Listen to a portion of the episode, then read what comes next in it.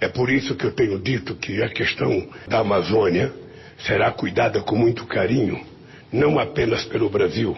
Nós temos que envolver nessa discussão todos os países amazônicos, para que a gente tenhamos uma atitude coletiva na preservação das nossas florestas e da nossa biodiversidade. E aqui no Brasil eu tenho dito para as pessoas que definitivamente vamos acabar com qualquer possibilidade de garimpo ilegal. Isso tem que passar não apenas a ser uma lei, mas quase que uma profissão de fé. Nós não precisamos derrubar uma única árvore para plantar mais soja. Não precisamos derrubar uma única árvore para plantar mais milho. Não precisamos derrubar uma única árvore para plantar cana-de-açúcar ou para criar gado.